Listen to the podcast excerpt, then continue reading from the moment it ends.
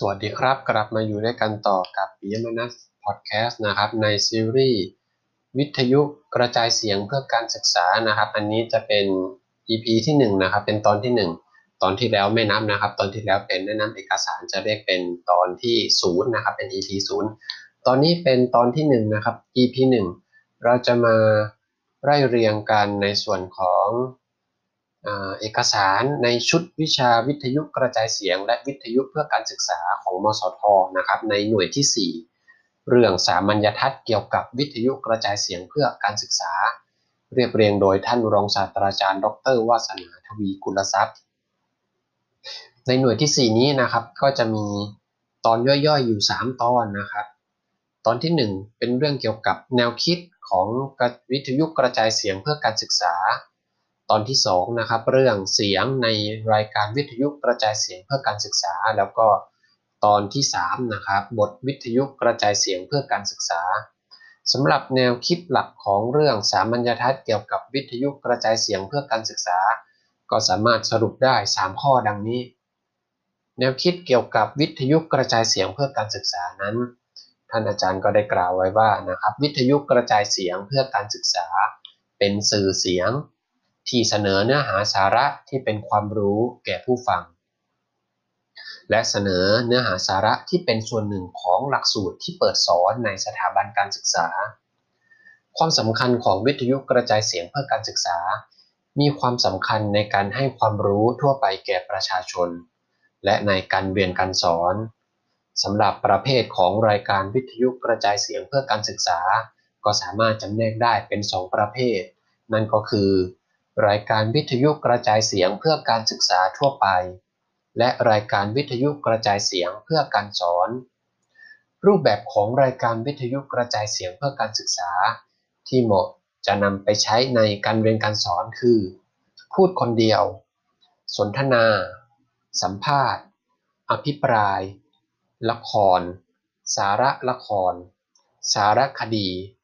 นิตยสารทางอากาศ และรายการปฏิสัมพันธ์ แนวคิดที่2นะครับที่พูดถึงเรื่องเสียงในรายการวิทยุกระจายเสียงเพื่อการศึกษานั้น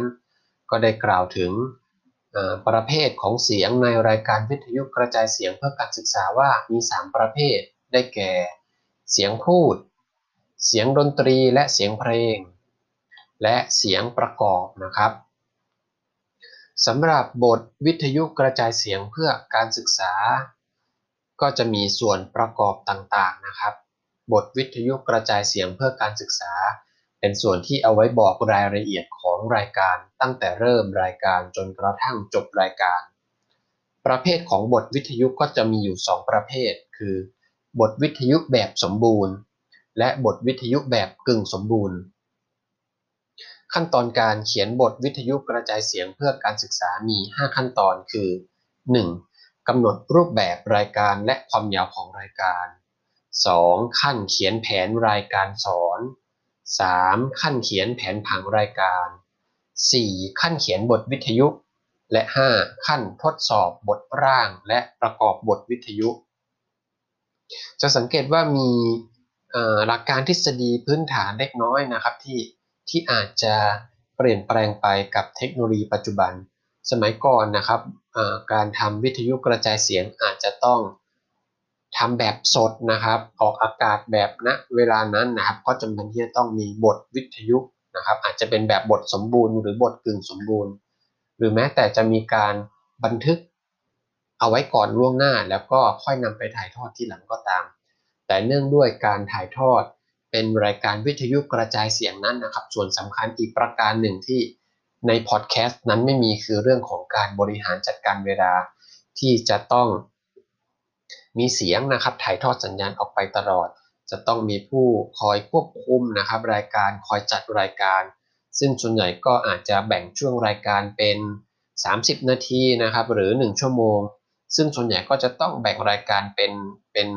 ส่วนๆนะครับ เป็นแบบ ทีละ 30 นาทีหรือ 1 ชั่วโมง เพื่อที่จะให้สะดวกต่อผู้จัดผังรายการ ที่จะนำรายการต่างๆ ให้รื่นไหลต่อเนื่องนะครับ แต่สำหรับการทำการกระจายเสียงแบบพอดแคสต์นะครับในรูปแบบที่เราบันทึกผ่านคอมพิวเตอร์นะครับผ่านอินเทอร์เน็ตที่เราใช้อยู่ตอนนี้คือ นึกจะทำยาวเท่าไหร่ก็ทำนึกจะทำสั้นเท่าไหร่ก็ทำ5นาที 10 นาทีเราก็เคยเห็น รูปแบบรายการที่เป็นแบบพูดคุยเป็นชั่วโมง เป็น2-3ชั่วโมงก็มี รายการเล่าเรื่องผี รายการชวนคุยเรื่องทั่วไป ก็มีนะครับ2-3ชั่วโมง เพราะว่าเราสามารถกดหยุดได้ เราสามารถกลับมาฟังย้อนหลังได้นะครับเป็นแบบ personal on demand หรือตามต้องการ อันนี้คือใน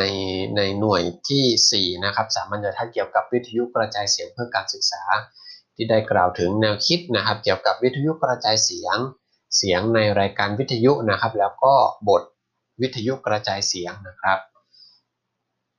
สำหรับในตอนที่1นนะครับแนวคิดเกี่ยวกับวิทยุกระจายเสียงนะครับ ก็มีหัวข้อที่จะต้องไปศึกษารายละเอียดเพิ่มเติม อีก 2 หัวข้อด้วยกันนะครับ ได้แก่ความหมายและความสำคัญของวิทยุกระจายเสียงเพื่อการศึกษา ประเภทและรูปแบบรายการวิทยุกระจายเสียงเพื่อการศึกษา สำหรับความหมายและความสำคัญของวิทยุกระจายเสียงเพื่อการศึกษานั้นนะครับ ก็อย่างที่ได้กล่าวไปแล้วในตอนต้นนะครับว่า วิทยุกระจายเสียงเพื่อการศึกษา เป็นสื่อเสียงที่เสนอเนื้อหาสาระที่เป็นความรู้แก่ผู้ฟังและเสนอเนื้อหาสาระ ที่เป็นส่วนหนึ่งของหลักสูตร ที่เปิดสอนในสถาบันการศึกษา ความสำคัญของวิทยุกระจายเสียงเพื่อการศึกษาก็คือ ให้ความรู้ทั่วไปแก่ประชาชน แล้วก็นำมาใช้เพื่อการเรียนการสอนนะครับ สำหรับประเภทและรูปแบบรายการวิทยุกระจายเสียงเพื่อการศึกษานั้น ก็สามารถจำแนกได้เป็น 2 ประเภทใหญ่ ๆ นะครับ ได้แก่ รายการวิทยุกระจายเสียงเพื่อการศึกษาทั่วไป และรายการวิทยุกระจายเสียงเพื่อการสอนสำหรับรูปแบบรายการวิทยุกระจายเสียงเพื่อการศึกษานะครับ ก็อาจจะเป็นประเภท พูดคนเดียวนะครับ สนทนา สัมภาษณ์ อภิปราย ละคร สารคดี นิตยสารทางอากาศ และรายการปฏิสัมพันธ์สำหรับประเภทที่ได้กล่าวไปเมื่อสักครู่นะครับ ถ้าเป็นประเภทของวิทยุกระจายเสียงทั่วไป ก็อาจจะมีบางประเภทที่คล้ายๆกันนะครับ พูดคนเดียว แบบสนทนาแบบสัมภาษณ์แบบอภิปรายนะครับ แต่ในเอกสารฉบับนี้นะครับ ก็จะเน้นลงไปในเรื่องของรูปแบบของรายการวิทยุกระจายเสียง เพื่อนำไปใช้ในทางด้านการศึกษานะครับ สำหรับท่านที่สนใจนะครับ ก็ลองไปสืบค้นนะครับ แล้วก็สามารถศึกษารายละเอียด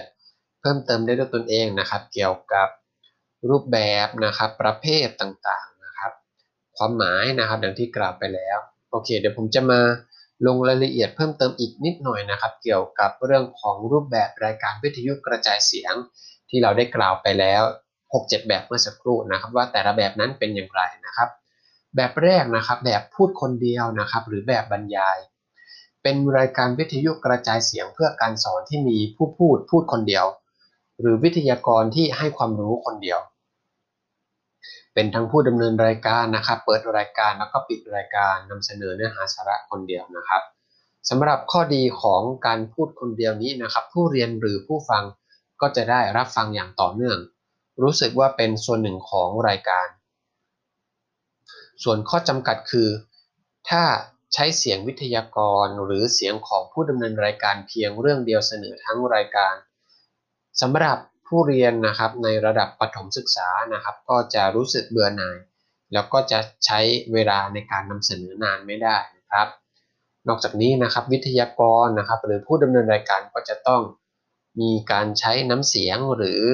รีราในการนำเสนอที่น่าสนใจนะครับ สำหรับความยาวของรายการก็ไม่ควรยาวมาก ประเด็นสำคัญของเนื้อหาสาระที่จะฟังนะครับ อาจจะจับสาระนะครับ หรืออาจจะสรุปสาระสำคัญไม่ได้ ถ้าเกิดว่าพูดคนเดียวแล้วก็พูดยาวเกินไป ดังนั้นนะครับ นอกจากที่จะกล่าวถึงนะครับบรรยายนะครับ พูดเล่าเรื่องแล้ว ผู้ดำเนินรายการนะครับ ก็จะต้องสรุปสาระสำคัญตอนท้ายด้วยนะครับในส่วนสรุป พักกินน้ำสักครู่นะครับอ่าโอเคต่อตอนอแบบที่2นะครับเป็นแบบรายการสนทนา อาจจะสงสัยว่าเอ๊ะแบบรายการสนทนากับแบบสัมภาษณ์นี้มันต่างกันอย่างไรนะครับ ก็มีข้อแตกต่างกันเล็กน้อยนะครับ สนทนาคือพูดคุยกัน ส่วนสัมภาษณ์ก็คือคนนึงถามคนนึงตอบนะครับ ความสัมพันธ์ของการพูดคุยก็จะไม่เหมือนกันนะครับโอเคสำหรับข้อดีของรายการแบบสนทนาก็คือ ผู้เรียนรู้สึกว่าตนเองได้ถามคำถาม แล้วก็ได้ทราบว่ามีคำตอบที่ผู้เรียนเข้าใจในเรื่องที่เรียนง่ายนะครับ ผู้เรียนจะรู้สึกว่าตนเองได้ถามคำถามนะครับ เหมือนมีคนถามคำถามแทนให้ แล้วก็คนที่ตอบนะครับ ก็จะตอบพูดคุยกันทำให้เรื่องนั้นนะครับ เรียนง่ายเป็นลักษณะการพูดคุยกันเรื่องก็จะเข้าใจง่ายขึ้นนะครับ ไม่เกิดให้ไม่เกิดให้สับสนนะครับ 2. คือผู้ดำเนินรายการก็จะสรุปสาระสำคัญ ที่วิทยากรได้พูดซ้ำๆนะครับในแต่ละท่อนแต่ละประโยคแต่ละคำถาม เพื่อที่จะช่วยทบทวนเนื้อหาสาระให้เข้าใจได้ดียิ่งขึ้นนะครับ มีการสลับการพูดคุยนะครับ สลับในเชิงสนทนาได้อรอกนะครับ ผัดกันพูด ผัดกันตอบผัดกันถามนะครับ ก็จะทำให้เกิดความหลากหลายของเสียง แล้วก็ทำให้การสนทนานั้นไหลลื่นนะครับ แล้วก็น่าสนใจน่าฟัง ไม่เหมือนแบบเมื่อสักครู่นะครับ ที่เป็นรายการแบบพูดคนเดียวเสียงเดียวยาวตลอดทั้งรายการเลยนะครับ ต่อไปนะครับ สร้างสรรค์น่าเชื่อถือให้กับผู้เรียนนะครับ เนื่องจากได้รับข้อมูลและเนื้อหาสาระจากผู้รู้หรือผู้เชี่ยวชาญสำหรับข้อจำกัดของรายการสนทนานะครับกรณีที่ผู้ดำเนินรายการหรือวิทยากร มีลีลาในการนำเสนอที่ไม่น่าสนใจก็จะทำให้ผู้เรียนนะครับ เบื่อที่จะฟังได้นะครับสำหรับความยาวก็ไม่ควรจะยาวเกินไป ควรจะมีการสลับเสียงนะครับ การถามการตอบให้ผู้เรียนไม่รู้สึกเบื่อหน่ายรูปแบบถัดไปนะครับเป็นรายการแบบสัมภาษณ์ รายการสัมภาษณ์นะครับ ในการสัมภาษณ์นี้นะครับ ก็จะกล่าวถึงที่เป็นรายการสัมภาษณ์แบบทั้งรายการ ซึ่งส่วนใหญ่ก็จะเป็นผู้ดำเนินรายการนะครับ มาเปิดรายการนำเข้าสู่เรื่องที่จะสัมภาษณ์ แล้วก็จะมีผู้ให้สัมภาษณ์นะครับ ในลักษณะการถามการตอบ แล้วก็ผู้ดำเนินรายการก็จะปิดรายการสำหรับข้อดีของรายการแบบสัมภาษณ์ก็คือ มีความหลากหลายในการนำเสนอ มีการพูดคุยกันระหว่างบุคคลนะครับทำให้มีเสียงและลีลาแตกต่างกันไปนะครับ ก็คล้ายๆ กับแบบสนทนาเมื่อสักครู่นะครับ มีการให้ความรู้สึกเหมือนจริง ในรายการสัมภาษณ์นะครับ บางครั้งผู้สัมภาษณ์หรือผู้ให้สัมภาษณ์ก็ มีการไปบันทึกเสียงนะครับในยังสถานที่นั้นๆนะครับอาจจะมีเสียงแวดล้อมเสียงประกอบเสียงบรรยากาศณสถานที่นั้นมาประกอบรายการนะครับ เช่นไปสัมภาษณ์ในในตลาดนะครับสัมภาษณ์ในพิพิธภัณฑ์ สัมภาษณ์ในวัดนะครับสัมภาษณ์ตามสถานที่ต่างๆ ก็จะทำให้ผู้ฟังได้รู้สึกเหมือนมีส่วนร่วมนะครับได้อยู่ในเหตุการณ์นั้น มีเสียงบรรยากาศรอบข้าง เสียงรถรานะครับตามท้องถนนอะไรในทำนองนี้นะครับสำหรับข้อจำกัดของรายการแบบสนทนาคือ อาจจะมีปัญหาเรื่องคุณภาพของเสียงที่อาจจะไม่ชัดเจนนะครับ ถ้าเครื่องมือที่ใช้ในการบันทึกเสียงไม่ดีพอ ก็เป็นข้อจำกัดนะครับ ที่ไปบันทึกนอกสถานที่ก็อาจจะต้องนำเครื่องมือที่ใช้ในการบันทึกเสียงนะครับที่ที่มีคุณภาพสักเล็กน้อยนะครับ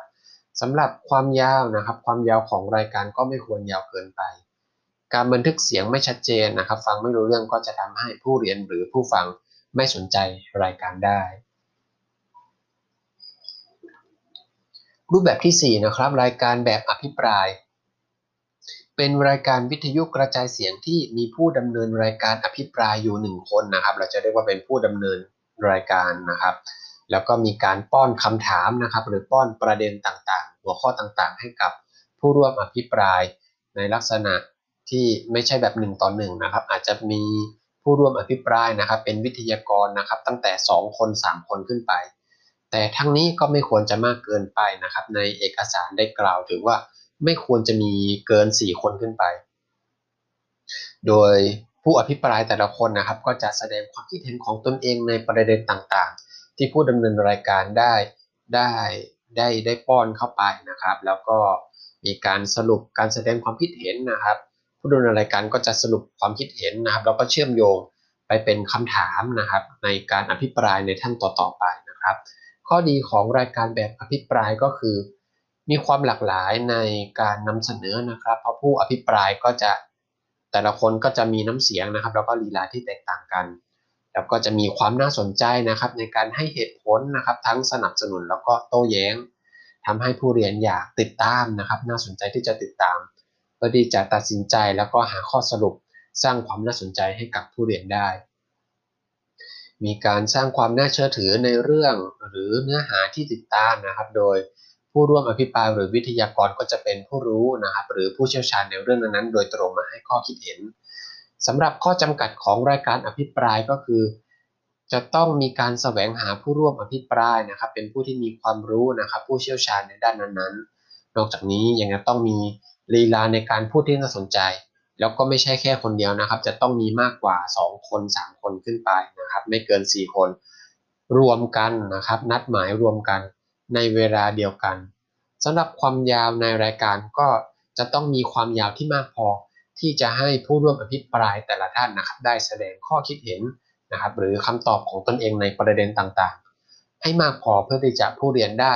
จะรวบรวมติดตามฟังแล้วก็ได้พิจารณาวินิจฉัยว่า ตนเองจะตัดสินใจหรือหาข้อสรุปอย่างไรในประเด็นต่างๆ ทั้งนี้รายการอภิปรายก็จะไม่เหมาะสำหรับผู้เรียนในระดับ ประถมมาศึกษานะครับ อาจจะต้องเป็นผู้เรียนที่ที่อยู่ในระดับสูงขึ้นมาอีกสักหน่อยหนึ่งนะครับ นอกจากนี้นะครับผู้ดำเนินรายการก็จะต้องเป็นผู้ที่มีไหวพริบปฏิภาณนะครับ ในการตัดสินใจ แก้ปัญหาเฉพาะหน้าต่างๆนะครับ ในกรณีเรื่องของการอภิปรายนะครับ โดยเฉพาะอย่างยิ่งการบันทึกนะครับ การบันทึกหรือการอภิปรายแบบสดนะครับ ออกอากาศไปเลยนะครับ รูปแบบถัดไปนะครับ รูปแบบที่ 5 เป็นรายการละคร รายการวิทยุแบบละครนะครับ ก็จะเป็นรายการวิทยุกระจายเสียงที่เสนอเรื่องราวต่างๆ ด้วยการจำลองสถานการณ์ ตัวละครนะครับ ก็จะมีบทพูดบทเจรจานะครับ ทั้งนี้อาจจะมีบทบรรยายว่าเป็นสถานที่เกิดที่ใด ใครทำพฤติกรรมอะไรนะครับ ใครทำท่าอย่างไร อาจจะมีการใช้เสียงประกอบเสียงดนตรีบรรเลงประกอบประกอบนะครับ เพื่อให้รายการมีความสมจริง สมจริงสมจังมากยิ่งขึ้นสำหรับรายการวิทยุกระจายเสียงแบบรายการละครนี้นะครับ ก็จะเป็นรายการที่นักเรียนชอบหรือสนใจมากกว่าประเภทอื่นๆ เพราะรู้สึกสนุกนะครับ เหมือนเหมือนฟังรายการละครวิทยุนะครับ มีเสียงที่ได้ฟังหลากหลายนะครับ มีเสียงบรรเลง มีเสียงประกอบ มีเสียงดนตรีน่าติดตาม สนใจอยากจะฟังเรื่องราวนะครับ ที่ทั้งให้สนุก ทั้งให้ความรู้แล้วก็ความสนุกสนานนะครับสำหรับรายการวิทยุประเภทละครก็สามารถแบ่งเป็นย่อยๆ ได้อีก 3 ประเภทด้วยกันนะครับ ตามวิธีในการนำเสนอนะครับ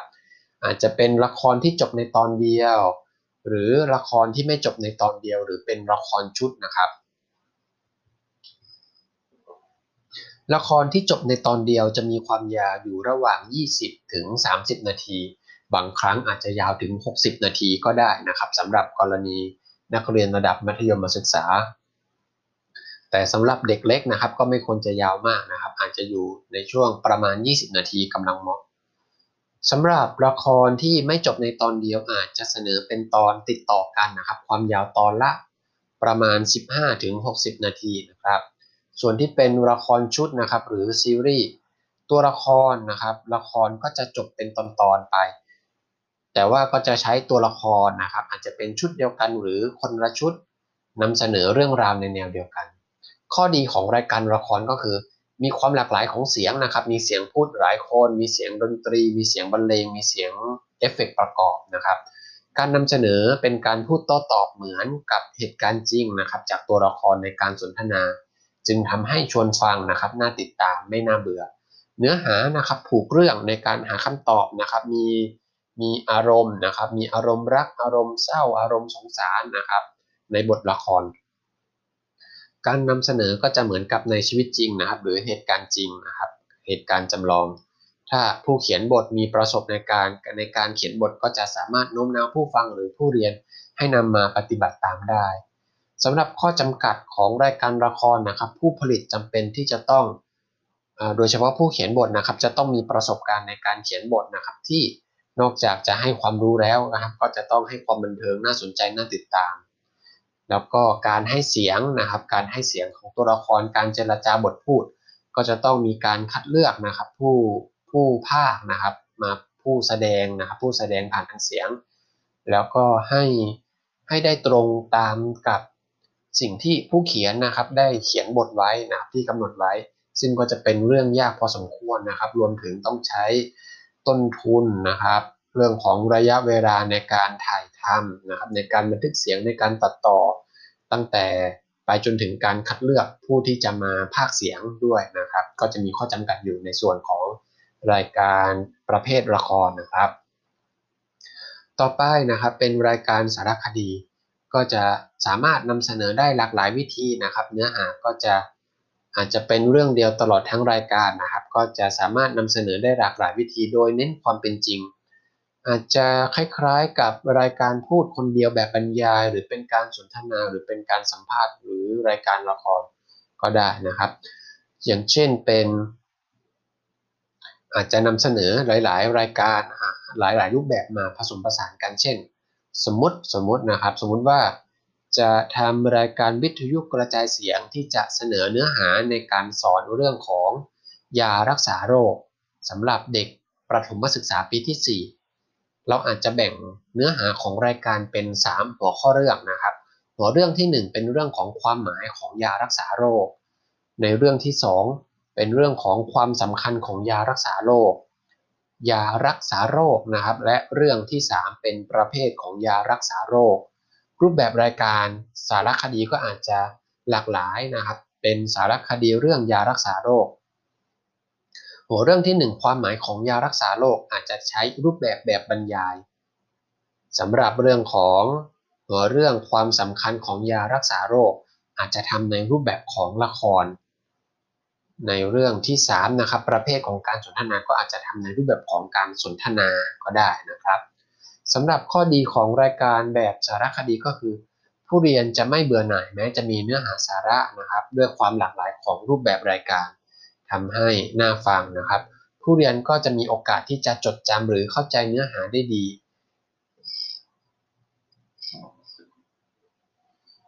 นะครับ เพราะว่าหัวเรื่องนะครับ แต่ละเรื่องก็จะนำเสนอตามรูปแบบรายการที่ผู้เรียนก็จะเข้าใจได้ทันทีว่าเป็นหัวเรื่องใหม่นะครับ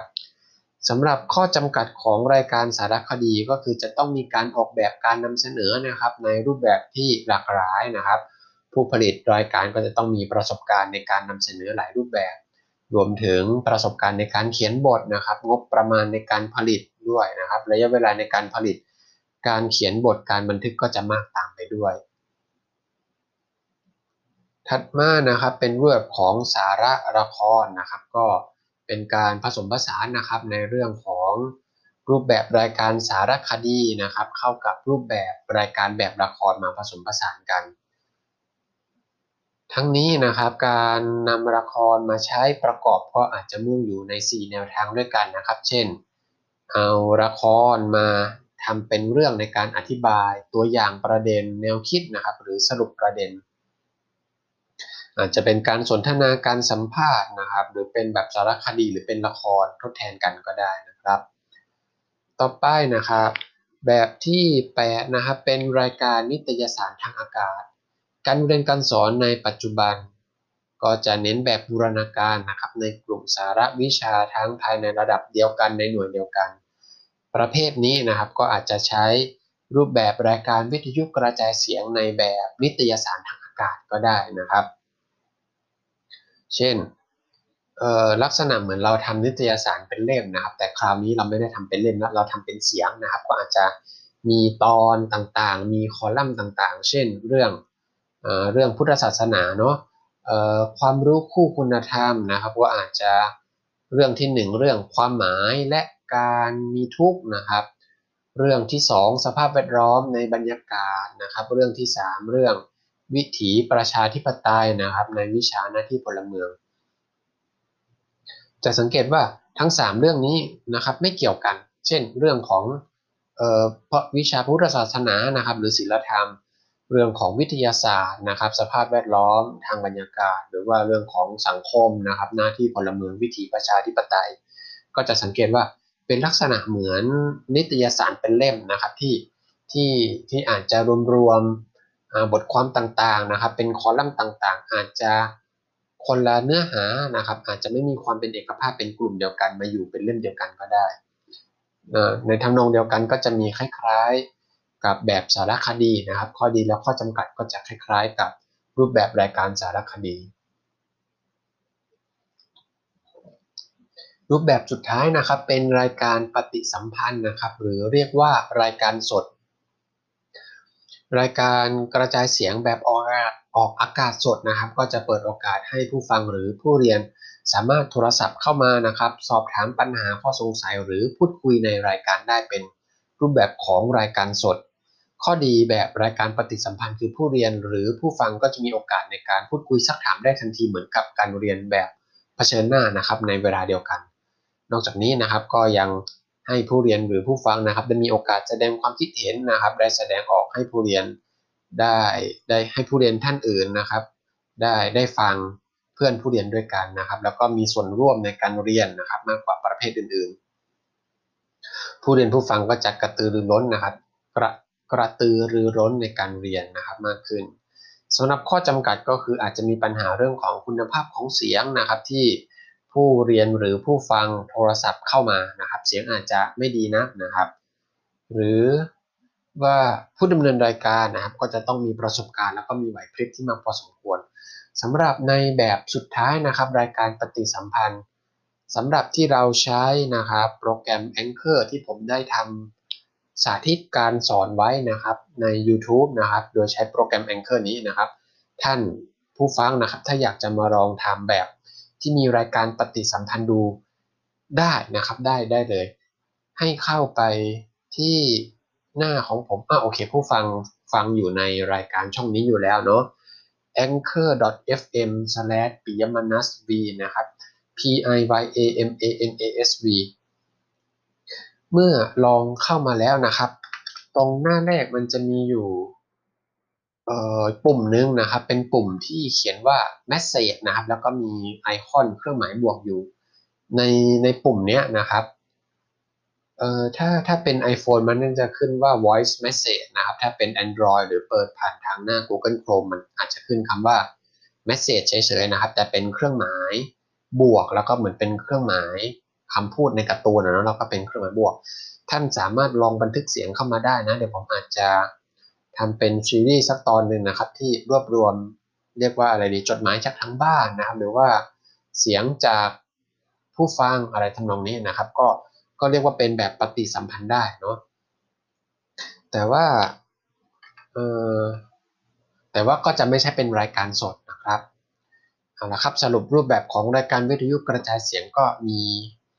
รูปแบบอยู่หลากหลายรูปแบบด้วยกันนะครับ เช่นพูดคนเดียวนะครับ แบบบรรยายแบบสนทนาแบบสัมภาษณ์ แบบอภิปราย แบบละคร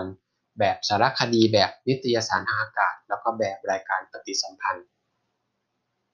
โอเค ผ่านกันไปแล้วกับตอนที่1นนะครับ ต่อไปนะครับนน่าจะยาวพอสมควรแล้วนะครับ เดี๋ยวขออนุญาตจบในตอน EP ที่1นะครับใน EP ที่1 เรื่องของวิทยุกระจายเสียงเพื่อการศึกษานะครับ แล้วก็เดี๋ยวเรามาต่อกันในตอนหน้าในตอนที่ 4.2 เรื่องของเสียงในรายการวิทยุกระจายเสียงเพื่อการศึกษา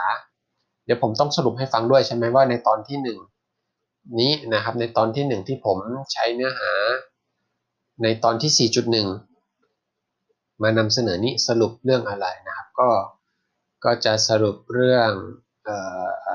แนวคิดเกี่ยวกับวิทยุกระจายเสียงเพื่อการศึกษานะครับ ที่เราจะคุยกันถึงเรื่องความหมายความสำคัญ แล้วก็ประเภทและรูปแบบของรายการที่ได้กล่าวไปแล้วนะครับเอาละครับแล้วเดี๋ยวไว้พบกันใหม่ตอนหน้าเราจะมาต่อกันตอนที่ 4.2 นะครับ ตอนที่ 4.2 เรื่องของเสียง ในรายการวิทยุกระจายเสียงเพื่อการศึกษา และพบกันใหม่ตอนหน้าสำหรับตอนนี้ลาไปก่อน สวัสดีครับ